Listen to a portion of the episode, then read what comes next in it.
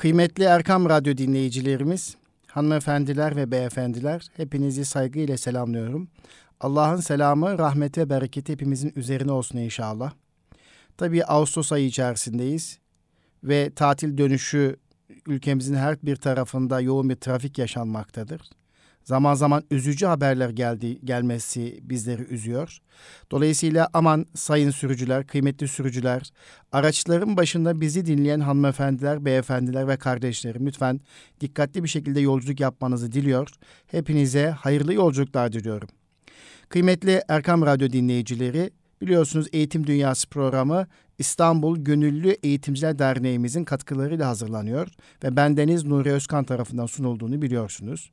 Bu haftaki paylaşımım Ağustos ayı olması münasebetiyle gayret müminlerden zafer Allah'tandır diyerek tarihimizdeki başlıca zaferlerimizi, tarihi ve tarihi konuşmaları hatırlatmak ve paylaşmak istedim kıymetli dostlar. Yüce Rabbimiz şöyle buyuruyor. Allah'a ve Resulüne itaat edin. Birbirinize düşmeyin. Sonra gevşersiniz ve gücünüz elden gider. Sabırlı olun çünkü Allah sabredenlerle beraberdir. Yine Peygamber Efendimiz sallallahu aleyhi ve sellem şöyle buyuruyor kıymetli dostlar. Elinizle, dilinizle ve malınızla cihad edin. Vatan, insanın huzur ve güven içinde yaşadığı, hür olmanın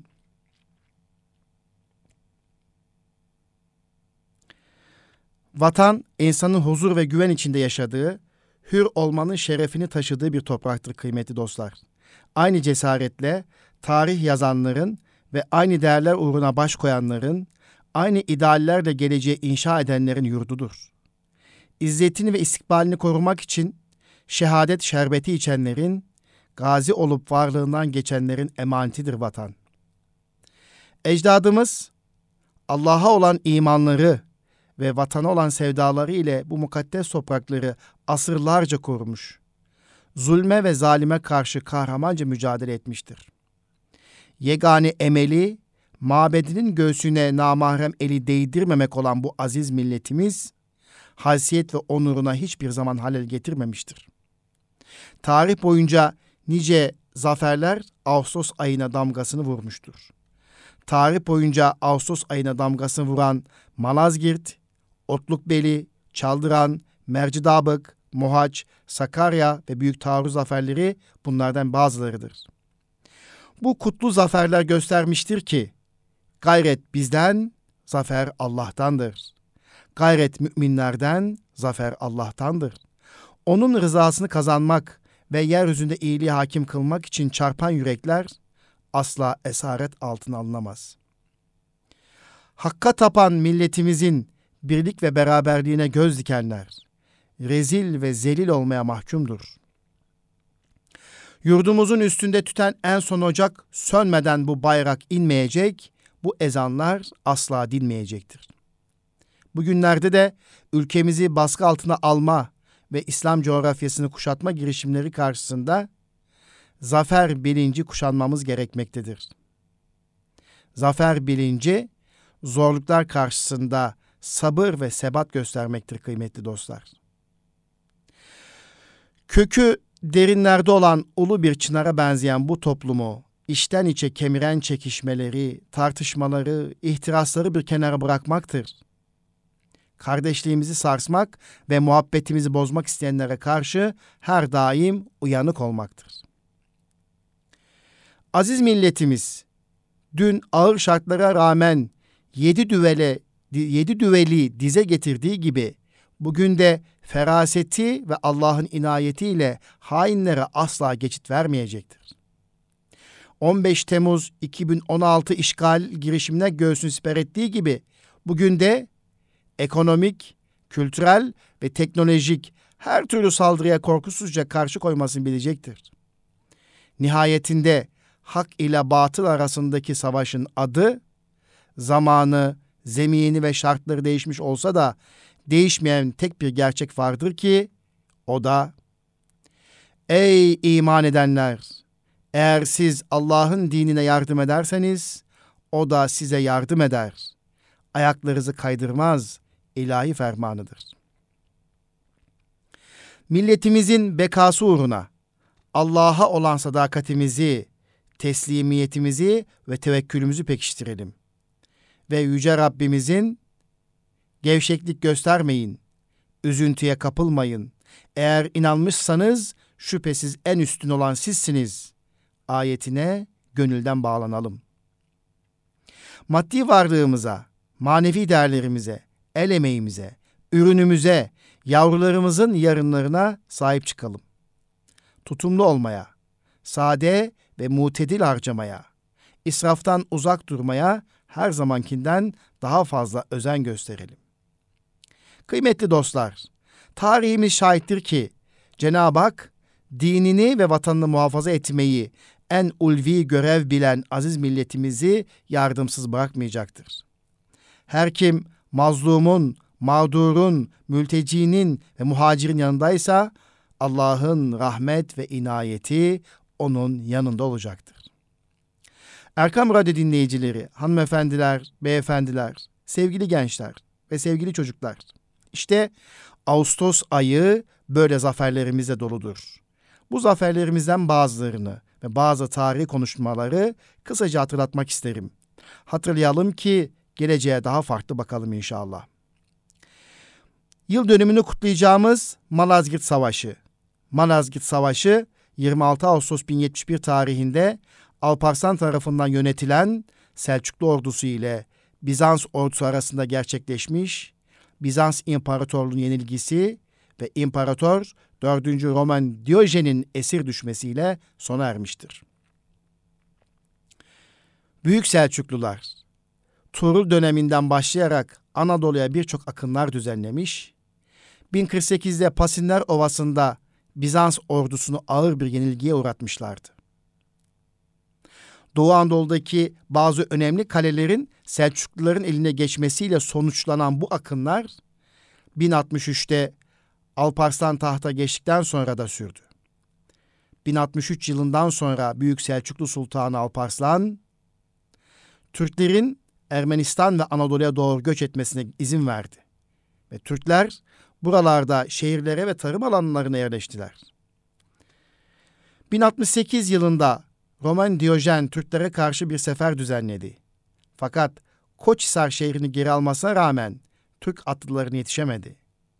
1070 yılında Türkler yine Alparslan komutanlığında günümüzde Muş'un bir ilçesi olan Malazgirt'te ve Erciş kalelerini ele geçirdi. Daha sonra Türk ordusu Diyarbakır aldı ve Bizans yönetimindeki Urfa'yı kuşattı. Ancak şehri alamadı.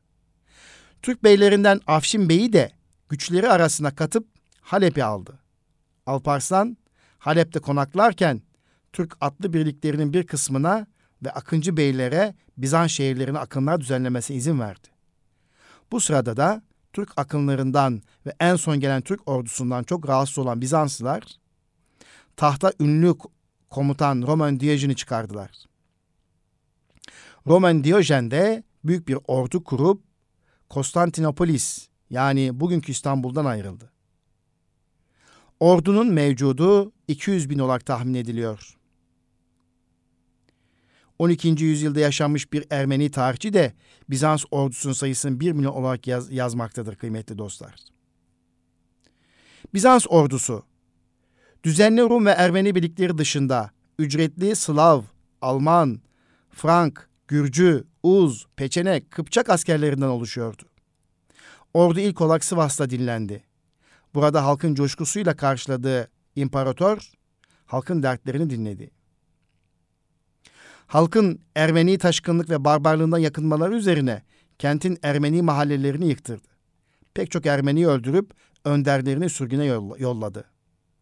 Ve Haziran 1071'de Erzurum'a ulaştı. Orada Diyojen'in generallerinden bazıları Selçuklu bölgesine ilerlemeyi sürdürmeyi ve Alparslan'ı hazırlıksız yakalamayı teklif etti. Nikeforos Biranios da dahil diğer birçok generallerin bazıları da bulundukları yerde bekleyip pozisyonlarını güçlendirmeyi önerdi. Ve sonuç olarak ilerleme kararı alındı. Diyojen, Alparslan'ın çok uzakta olduğunu ve hiç gelmeyeceğini düşünerek ve Malazgirt'i hatta Malazgirt yakındaki Ahlat Kalesi'ni hızlıca geri ele geçirebileceğini ümit ederek Van Gölü'ne doğru ilerledi. Öncü kuvvetleri Malazgirt'e gönderen imparator ana kuvvetleriyle yola çıktı. Bu sırada da Halep'te bulunan sultanı elçiler göndererek kaleleri geri istedi. Elçileri Halep'te karşılayan sultan Alparslan teklifi hemen reddetti. Mısır'a hazırlandığı seferden vazgeçip Malazgirt'e doğru 50 bin kişilik ordusuyla yola çıktı. Casuslarının yerdiği, casuslarının verdiği bilgiyle Bizans seferden vazgeçip Malazgirt'e doğru 50 bin kişilik ordusuyla yola çıktı. Casusların verdiği bilgiyle Bizans ordusunun büyüklüğünü bilen Alparslan, Bizans imparatorunun gerçek hedefinin İsfahan'a yani bugünkü İran'a girmek ve Büyük Selçuklu Devleti yıkmak olduğunu sezdi. Ordusundaki yaşlı askerlerinin yolda kalması neden olan cebir yürüyüşüyle Erzen ve Bitlis yolundan Malazgirt'e varan Alparslan, komutanların savaş taktiklerini görüşmek üzere savaş meclisini topladı. Roman Diyojen ise savaş planını hazırlamıştı. İlk saldırı Türklerden gelecek ve bu saldırı kırmaları durumunda da karşı saldırıya geçecekti. Alparslan ise hilal taktiği konusunda komutanlarıyla uzlaştı. Evet, kıymetli Erkam Radyo dinleyicilerimiz ve sonuçta Malazgirt Meydan Muharebesi ve Alparslan'ın düşündüğü hilal taktiği 26 Ağustos Cuma sabahı çadırından çıkan Alparslan, Malazgirt ile Ahlat arasındaki Malazgirt Ovası'nda kendi ordugahının 7-8 kilometre uzağında ovaya konuşlanmış durumdaki düşman birliklerini gördü. Alparslan, Malazgirt Meydan Savaşı'ndan önce bütün tedbirleri almış, gereken her türlü hazırlığı yapmıştı. Ünlü veziri Nizamül Mülk'ü hemen Dan'a gönderdi. Çıkacak herhangi bir karışıklığı önlemesi ve istenirse yeni asker yollaması için tembihte bulundu. Ayrıca Alparslan, Bizans kuvvetlerinin gücünü öğrenmek için bir öncü kuvveti Bizans ordusuna gönderdi. Bu keşif sırasında bir Bizans komutanı ele geçirildi. Komutandan edinilen bilgilere göre Alparslan gerekli önlemlere gözden geçirdi. Ve 200 bin kişilik Bizans ordusuna karşılık 50 bin kişilik bir kuvvetle nasıl karşı koyulacağının planları yapıldı. Savaşı önlemek için imparator elçiler gönderen sultan barış önerisinde bulundu. İmparator, sultanın önerisini ordusunun büyüklüğü karşısında bir korkaklık olarak yorumladı ve Alparslan'ın gönderdiği teklifi barışı reddetti. Ve gelen elçileri de kovdu. 25 Ağustos 1071 günü askerlerinin moralini artırmak için devamlı tekbir getirmelerini düşmanların morallerini bozmak için de sürekli boru ve davul çalmalarını, oklar atmalarını emretmişti Alparslan. Düşman ordusunun büyüklüğünü kendi ordusunun 3-4 katı büyüklüğünde olduğunu göre Alparslan savaştan sağ çıkma ihtimali düşük olduğunu sezdi. Askerlerini de hasımlarının sayı fazlalığı karşısında tedirginliğe düştüğünü fark eden Alparslan, eski bir Türk töresine binaen kefene benzeyen beyaz kıyafetler giydi. Atında kuyruğunu kendi eliyle bağladı. Atının kuyruğunu kendisinin bağlaması demek, ordusunun başında kendisinin de muharebede en ön saflarda savaşacağının belirtisidir. Yanındakilere şehit olduğu takdirde vurulduğu yere gömülmesini vasiyet etti komutanlarının savaş alanından kaçmayacağını anlayan askerlerin maneviyatı arttı, moralleri yükseldi. Askerlerinin cuma namazına imamlık eden Sultan Alparslan atına binip ordusunun önüne çıkıp moral yükseltici ve ordunun maneviyatını coşturan kısa ve etkili bir konuşma yaptı. Askerlerim, yiğitlerim, Bugün burada ne emreden bir sultan ne de emir alan bir asker vardır. Bugün ben sizlerden biriyim ve sizlerle birlikte savaşacağım. Bugün burada Allah'tan başka bir sultan yoktur. Biz ne kadar az olursak olalım, düşman ne kadar çok olursa olsun, bütün Müslümanların zaferimiz için dua ettikleri şu anda kendimi düşman üzerine atacağım. Ya zafer kazanırız ya şehit olarak cennete gideriz. İsteyen benimle gelsin. İsteyen geri dönsün. Ben memleket için, İslam için ölüme koşuyorum. Beni takip edenler ve kendilerini yüce Allah'a adayanlardan şehit olanlar cennete, sağ kalanlar ise ganimete kavuşacaklardır. Ayrılanları ahirette ateş, dünyada da alçaklık beklemektedir. Daha sonra atından inerek secdeye kapandı ve şöyle dua etti. Ya Rab, seni kendime vekil yapıyorum. Azametin karşısında yüzüm yere sürüyor ve senin uğrunda savaşıyorum. Ey Allah'ım, niyetim halistir. Bana yardım et. Sözlerinde hilaf varsa beni kahret. Alparslan duasını ettikten sonra atına bindi ve tamamı Müslüman olan ve büyük çoğunluğu Türklerden oluşan Selçuklu ordusunun başına geçerek savaş pozisyonu aldı. Bu sırada Bizans ordusunda dinsel ayinler yapılmakta ve papazlar askerleri kutsamaktaydı. Roman Diyojen de savaşı kazanması durumunda ününü ve saygınlığın artacağından emindi. Bizans'ın eski ihtişamlı günlerine döneceğini hayal ediyordu. En ihtişamlı zırhını giydi ve inci beyazı atına bindi. Ordusuna zafer durumunda büyük vaatlerde bulundu. Tanrı tarafından şeref, şan, onur ve kutsal savaşları verileceğini duyurdu. Alparslan savaşı kaybetmesi durumunda her şeyini ve atalarından miras kalan Selçuklu devletini de kaybedeceğini çok iyi biliyordu Roman Diyojen. Her iki komutan da kaybetmeleri durumunda öleceklerinden emindi. Roman Diyojen ordusunu geleneksel Bizans askeri kurallarına göre düzenlemişti. Ortada birkaç sıra derinlikte çoğu zırhlı, piyade birlikleri ve bunların sağ ve sol kanatlarında ise süvari birliklerini yerleştirmişti. Roman Diyojen merkeze, General Biryanius de sol kanata ve Kabadokyalı General Alet ise sağ kanata komuta ediyordu. Bizans ordusunun gerisinde büyük bir ordu gücü bulunuyordu. Ve bu birlikler taşra eyaletlerinde nüfuzlu kişilerin özel ordu mensuplarından oluşuyordu. Gerideki birliklerin komutanı olarak genç Andronikos Dukas seçilmişti. Roman Diyojen'in bu tercihi biraz şaşırtıcıydı.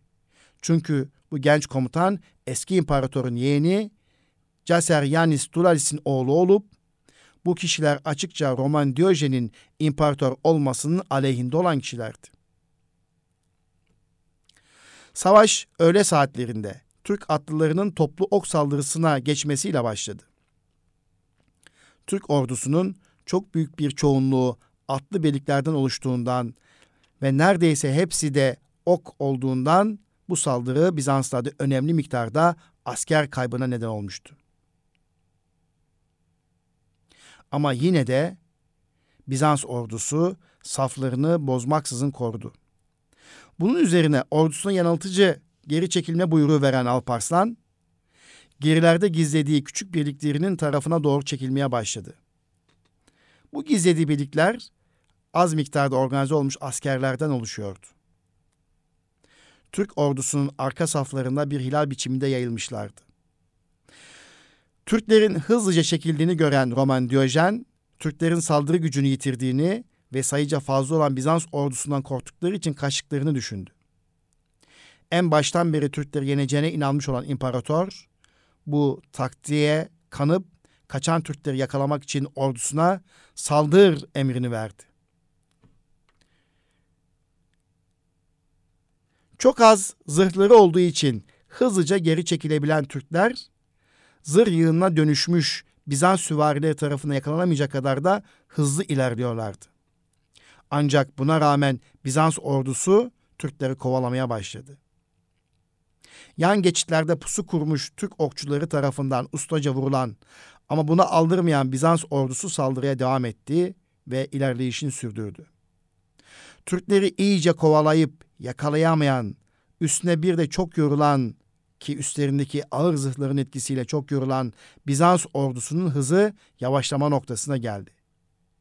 Türkleri büyük bir hırsla kovalayan ve ordusunun yorulduğunu anlayamayan Roman Diyojen yine de takibe devam etti. Ancak bulundukları mevziden çok ileri gittiklerini ve çevreden saldıran Türk okçularını görüp kuşatıldığını çok geç zamanda anladı Roman Diyojen ve geri çekilme emrini buna üzerine veremedi. Tam da kararsız olduğu bir noktada Diyojen geri çekilen Türk süvarilerinin yönlerini tam Bizans ordusu üzerine çevirerek saldırıya geçmeleri ve geri çekilme yollarının da Türkler tarafından kapatıldığını görmesi Diyojen'de paniğe neden oldu. Ve bunun üzerine geri çekil emri verdi. Ancak ordusu çevrelerindeki Türk hatlarını yarıncaya kadar yetişen Türk ordusunun ana kuvvetleri Bizans ordusuna tam bir panik başlattı. Kaçmaya kalkan generalleri görüp daha da paniğe kapılan Bizans askerleri en büyük savunma güçleri olan zırhlarını da atıp kaçmaya çalıştılar. Bu sefer de ustaca kılıç kullanan Türk kuvvetleriyle eşit duruma düşüp büyük bir çoğunluğu bu çatışmada yok oldu. Türk soyundan gelen Uzlar, Peçenekler ve Kıpçaklar, Afşin Bey, Artuk Bey, Talmışoğlu Süleyman Şah gibi Selçuklu komutanları tarafından verilen Türkçe emirlerden etkilenen bu süvari birlikleri de soydaşlarının yanına katılınca Bizans ordusu süvari gücünün önemli bir kısmını bu şekilde kaybetti.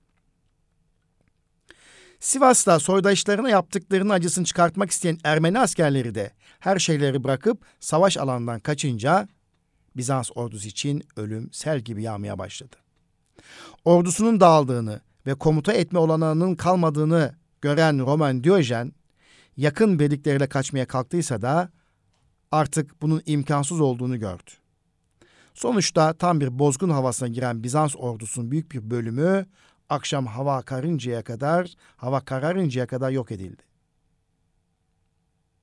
Kaçamayıp sağ kalanlar teslim oldular ve sonuna kadar mertçe savaşan imparator omuzundan yaralı olarak ele geçirildi. Alparslan, imparatorun huzuruna getirilmesini emretti.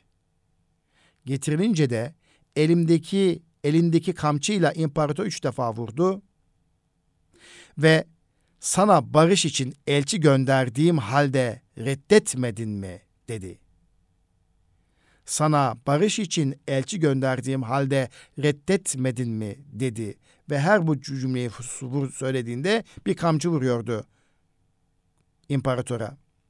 Bunun üzerine imparator azarlamayı bırak da ne yapacaksan yap diye cevap verdi. Alparslan imparatora sen beni esir almış olsaydın ne yapardın diye sordu. İmparator kötülük yapardım diye karşılık verdi. Alparslan bu defa peki benim sana ne yapacağımı zannediyorsun diye sorunca imparator beni ya öldürürsün ya da İslam ülkelerinde teşhir edersin yahut da uzak bir ihtimal olmakla beraber affeder, fidye ve vergi alır, beni kendine vekil tayin edersin cevabını verdi. Bunun üzerine Alparslan, ben de zaten bundan başka bir şey düşünmedim diye cevap verdi.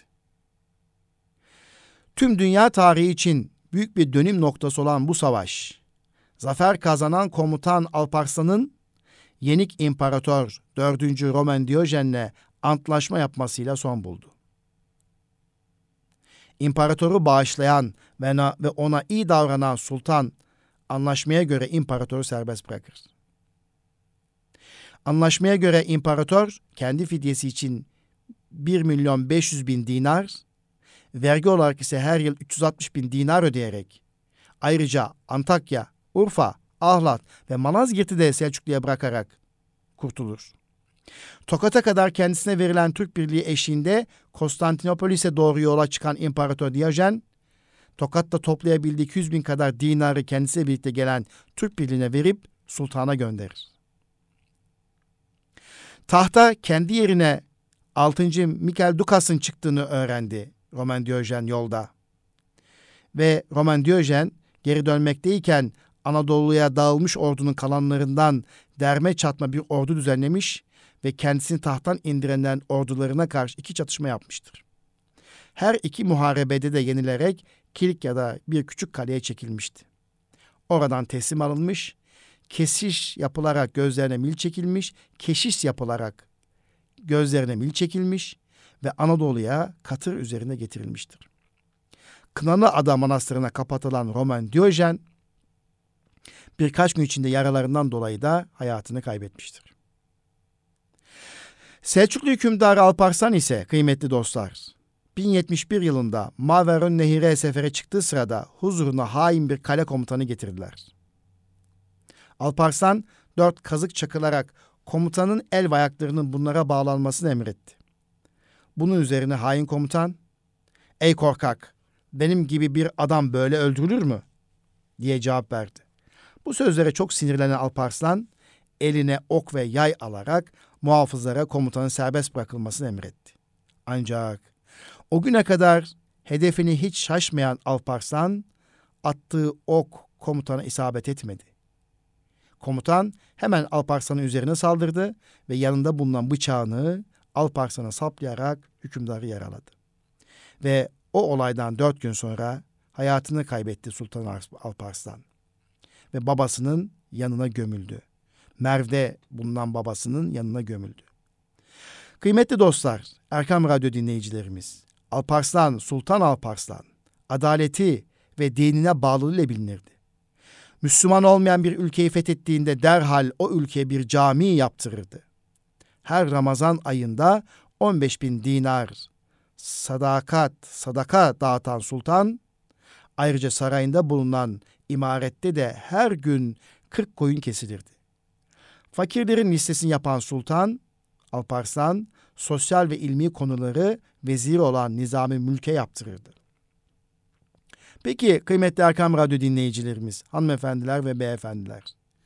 Sultan Alparslan, adalete ve dine bağlı olduğunu bildiğimiz ve fethettiği ülkelerde cami yaptırdığı adeti olan bu Alparslan, Sultan Alparslan'ın zaferi yani Malazgirt zaferinin milletimiz için sonuçları ne olmuştur? Kısaca bundan da bahsetmek isterim. 6. Mikel Dukas, Roman Diyojen'in imzaladığı anlaşmanın geçersiz olduğunu ilan eder. Bunu haber alan Alparslan da ordusuna ve Türk beylerine Anadolu'nun fethi emrini verdi. Bu emir doğrultusunda Türkler Anadolu'yu resmen fethetmeye başladılar. Bu saldırılarla birlikte sonu Haçlı seferleri ve Osmanlı İmparatorluğu'na dayanan bir fetih süreci böylelikle başlamış oldu. Bu savaş kıymetli dostlar Anadolu'nun Türklerin eline geçmesi için savaşçı olan Türklerin eski akınlarını tekrar başlatacağının göstergesiydi. Abbasiler döneminden biten bu akınlar Avrupa'yı İslam tehdidinden kurtarmıştı. Ancak Anadolu'yu ele geçiren ve Hristiyan Avrupa ile Müslüman Orta Doğu arasında tampon bölge oluşturan Bizans devletinin çok büyük bir güç ve toprak kaybına neden olan Türkler aradaki bu bölgeyi ele geçirerek Avrupa'ya başlayacak yeni akınların habercisi oluyordu. Ayrıca İslam dünyasında büyük bir birlik sağlanmış bu zaferle birlikte.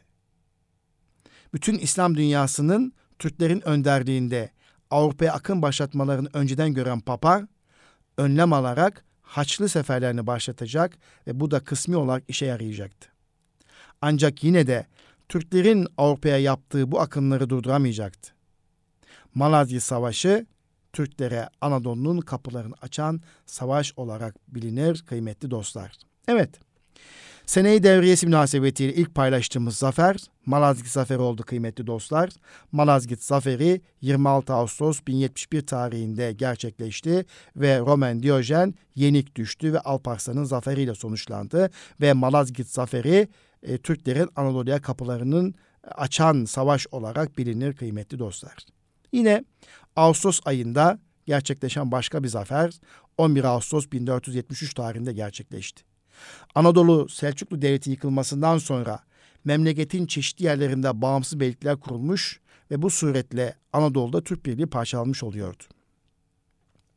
Beylikler arasında 200 yıla yakın bir mücadelenin cereyan etmesi Türk gücünün büyük bir kısmını eritiyor ve böylece fetih siyaseti istenilen şekilde gerçekleştirilemiyordu. Anadolu beyliklerinden birbiriyle en fazla mücadele eden Osmanlılarla Karamanoğulları idi. Her iki beylik de Anadolu'da Türk birliğini kurmak için çalışıyor. Bunu gerçekleştirmek gayesiyle diğer beyliklerle amansız mücadeleye girişiyorlardı. Sultan Murat devrinde başlayan, 1. Sultan Murat devrinde başlayan Osmanlı Karaman mücadelesi Yıldırım Beyazıt'ın yaptığı sefer sonucunda Karaman ülkesinin memleketlerinin Osmanlılara geçmesiyle son bulmuş görünüyordu. Batı Anadolu'da bulunan beylikleri kendi memleketine ilhak eden Yıldırım Bayezid son zaferini Karamanoğullarına karşı kazanmış ve Selçuklu Devleti'nden sonra Anadolu'da Türk Birliği'ni kısmen kurmaya başarmıştı. Fakat 1402 Ankara felaketi ve Timur'un Anadolu'yu istilası tekrar bu Türk birliğini bozmuş ve beylikler arasında yeniden mücadelelerin başlamasına sebep olmuştur. Başlangıçta olduğu gibi bu sefer de yine Karamanoğulları ile Osmanlılar karşı karşıya gelmeye başlamışlardı. Osmanlı Beyliği'nin Balkanlarda meşguliyetinden istifade eden Karaman Beyliği onları arkadan vurmaya çalıştığı gibi Hristiyan devletlerle de anlaşmaktan geri durmuyordu. Sultan II. Murat ve Fatih zamanında Karaman Beyliği ile yapılan bütün muharebeler Osmanlıların lehine sonuçlanmış ve rakipleri bir hayli zayıflamıştı. Karamanoğulları Osmanlı Devleti aleyhine Anadolu beylerini, Balkan devletleriyle Venedik Cumhuriyeti'ni tahrik veya Haçlı kuvvetleriyle ittifaklarından bir fayda elde edemeyince son çare olarak Doğu Anadolu'da kurulup büyümekte olan yine bir Türk devleti olan ak koyunlardan faydalanmayı düşünmüşlerdi. 1465 ve sonraki yıllarda Fatih Sultan Mehmet'in Karaman Beyliği üzerine gönderdiği birlikler galip gelmişler ve bu beyliğin arazisini ele geçirmişlerdi. Osmanlı kuvvetlerine dayanamayan Pir Ahmet ve Kasım Beyler Ak koyunlu hükümdar Uzunhasın'a iltica ederek ondan yardım istediler. Ak koyunlu hükümdarı Fatih'in Trabzon üzerine giderken ona karşı çok mütevazi ve uysal davranan ve ondan çekinen bir hükümdar değildi. Çünkü o tarihten sonra Uzun Hasan devletini çok büyütmüş, Irak'ı Acem, Irak'ı Arap, Azerbaycan ve İran'a da sahip olmak suretiyle Akkoyunlu devletini imparatorluk yapmıştı. Uzun Hasan kendisinin amansız rakibi olan Karakonlu hükümdarı Cihan Şah'ı mağlup ederek yakalayıp öldürmüş ve onu mütakip Timurilerden Ebu Said Han'ı da Aras Muharebesi'ne yenilgi uğratarak derhal katlettirmişti. İşte bu başarılar Uzun Hasan'a yukarıda adı geçen bölgeleri kazandırmıştı. Uzun Hasan bunlardan başka Gürcüleri de yenilgiye uğratarak onları da haraca bağlamıştı. İşte bu başarılar dolayısıyla mağrur olan ve kendisini en büyük Asya hükümdarı sayan Uzun Hasan, Osmanlılara da üstün geleceğini tahmin etmişti. Bundan dolayı Osmanlılardan kaçan Karaman ve Candaroğullar beylerini kabul etmişti. Osmanlı Devleti'nden kaçan Uzun Hasan'ı devamlı olarak Osmanlılar aleyhine tahrik ediyorlardı. Nihayet bu emellerinde de başarılı oldular. Akkoyun hükümdarı kuvvetlerini Anadolu'ya göndermiş ve bu kuvvetler de sınırı geçerek Tokat'ı yakıp Karaman illerini işgal etmişlerdi. Bu şekilde başlayan düşmanlık iki büyük Türk hükümdarı arasında bir savaşın kaçınılmaz bir hale gelmesine sebep oldu. Akkoyunlu ordusunun Anadolu'ya girmesi ve tahribatta bulunması üzerine Fatih Sultan Mehmet Uzun Hasan üzerine sefer karar verdi ve kış boyunca sefer hazırlığını tamamlattı. Fatih sefere çıkmadan önce batı sınırını güvence altına almak için de Venedik Cumhuriyeti'ne uygun koşullarda barış önermişse de Venedik Cumhuriyeti'nin ağır istekleri karşısında anlaşmadan vazgeçildi. Venedik Cumhuriyeti'nin barışı kabul etmemesinde Uzun Hasan'da büyük rolü olmuştur. Çünkü Akkoyun hükümdarı daha evvel Venedik'le Osmanlılar aleyhine bir ittifak imzalamıştı. Bunun için bir Venedik donanması Batı Anadolu sahillerine saldırarak tahribatta bulunmuştu bile.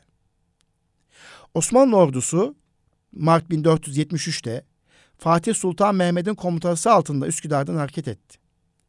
Rumeli'nin savunmasına Şehzade Cem Sultan tayin edilip Edirne'ye gönderildi.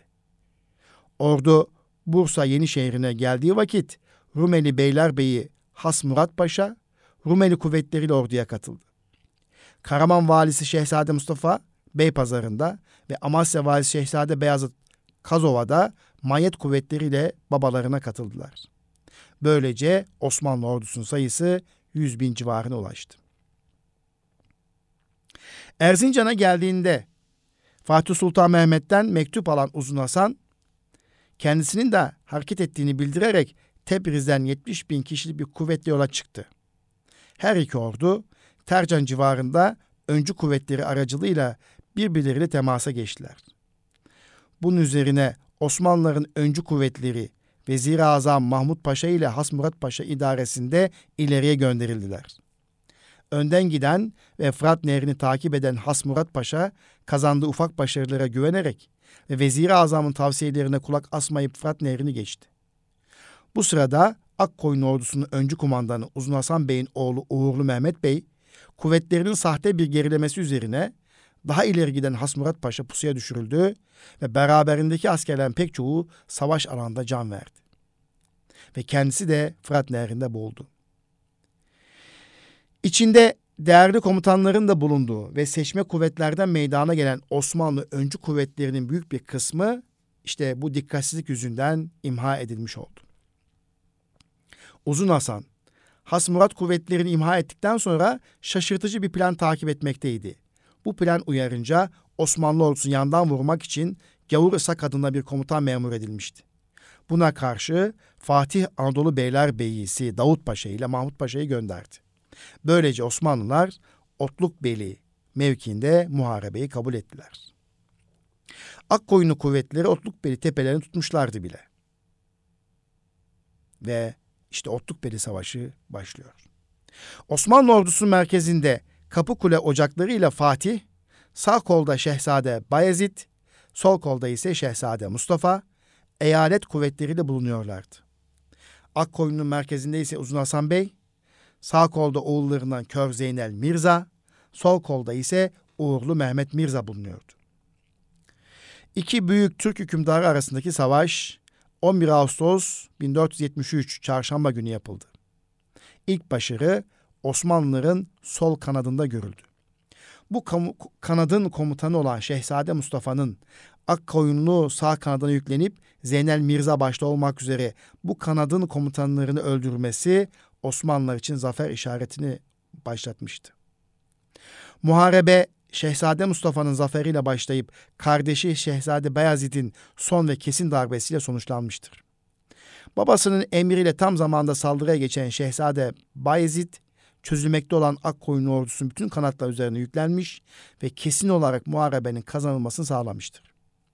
Şehzade Bayezid, Uzun Hasan Bey'in otağına kadar ilerlemiş ve Akkon hükümdarı başka çare kalmadığını anlayarak kaçmayı başarmıştır. Akkoyunlu ordugahı ve hazineleri de bu şekilde Osmanlı eline geçmiştir. İşte bu suretle üstünden çok uzak bir yerde savaşmaya kabul etmiş olan Osmanlı ordusu, Fatih'in birliklerini ve topçu ateşini dehasına uygun bir şekilde kullanması sayesinde düşman memleketi içinde düşmanla kuvvetli bir darbe vurmuştur.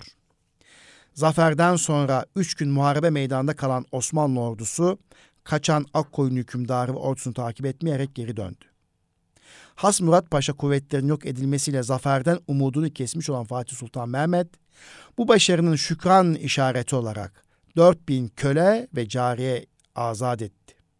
Sefere çıkarken askere borç olarak verilen 100 akçeyi kahraman ordusuna bağışladı.